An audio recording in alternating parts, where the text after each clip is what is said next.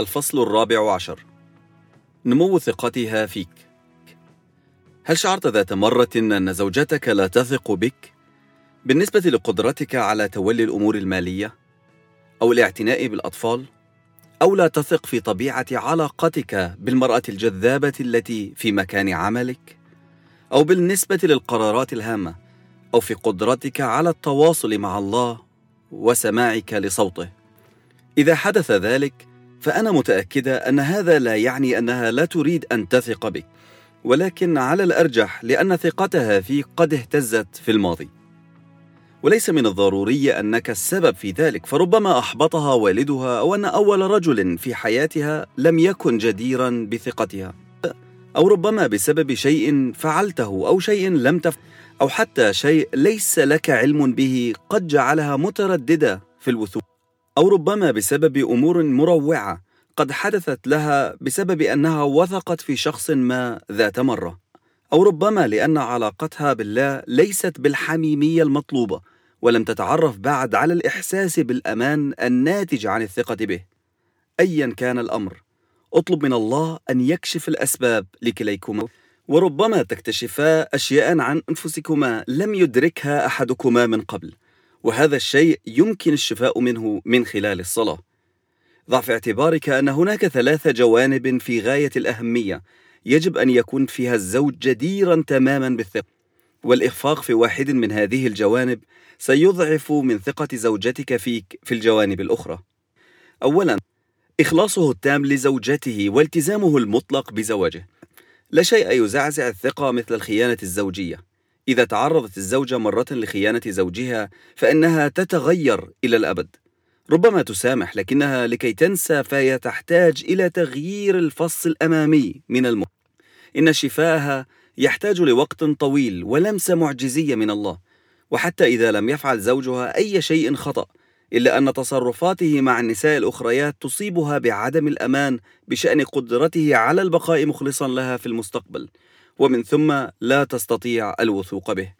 ثانيا مسؤوليته تجاه توفير عيش كريم لعائلته وحكمته في الأمور المالية. مهما كان الرجل يحب زوجته ويعاملها باحترام شديد إذا لم يتسم بالمسؤولية تجاه المال فهذا يزعزع ثقتها فيه. على سبيل المثال إذا لم يحافظ على استمراره في وظيفته وبالتالي يبقى بلا عمل معظم الوقت بينما تعاني عائلته أو إذا كانت زوجته هي التي تعول الأسرة. وهذا عن اضطرار وليس عن اتفاق بينهما نظرا لظروف ففي كل هذه الحالات ستشعر أنها عاجزة عن الوثوق بزوجها. ثالثا سعيه الدائم للتعامل مع زوجته وأبنائه بحب واحترام. أعرف عددا من النساء لا يستطعن الثقة في قدرة أزواجهن على التعامل معهن ومع أولادهن بطريقة جيدة.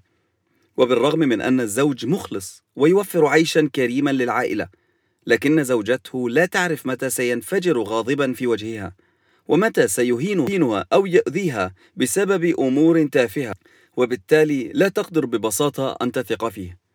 ومع ذلك عندما يكون الزوج جديرا بالثقة تماما في هذه الجوانب الثلاثة فإن زوجته تجد من السهل للغاية أن تثق فيه في كل الجوانب الأخرى في حياتهما الزوج. لكن لابد أن تكون الثقة متبادلة في الزواج فعندما لا يثق أحدهما في الآخر من الصعب على كليهما أن ينميا في مشيئة الله لحياتهما. لهذا السبب أيضا أنت بحاجة إلى أن تصلي من أجل أن تثق في زوجتك. نقرأ في أمثال الإصحاح الواحد والثلاثين والعدد الحادي عشر بها يثق قلب زوجها فلا يحتاج إلى غنيمة. كثير من الشقاق والخلافات التي تحدث بين الزوجين لها علاقة بفقدان الثقة بينهما. لابد أن يكون الهدف أن يصل كل منكما إلى نقطة ما بحيث يكون كل منكما مكرسا حياته للرب، وبالتالي تستطيع أن تثق في الله الذي يعمل في حياة شريك حياتك. صل أيضا لكيما يمنحك الرب حكمة لقيادة عائلتك واتخاذ القرارات الصائبة. كثيرا ما يكون تردد زوجاتك في اتباعك ليس بسبب أنها لا تثق بك لكن لأنها تثق في الله أكثر.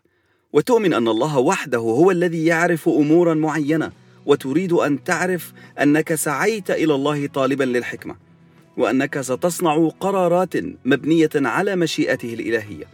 إنها تريد أن تتأكد أنك تضع مستقبل عائلتك أمام ناظريك عندما تفكر في قرار ما. صلي أيضا لكيما تكون ثقتك في الله واضحة بحيث تستطيع زوجتك بدورها أن تثق في الله وتشعر في قلبها أنه يدبر لها الخير بينما يعمل من خلالك. كن صبورا في صلاتك من أجل هذا. الثقة تتحطم بسرعة وتحتاج لوقت طويل لاستعادتها. في غلطي الإصحاح السادس والعدد التاسع نقرأ فلا تفشل في عمل الخير لأننا سنحصد في وقته إن كنا لا نكل وسيستجيب الله.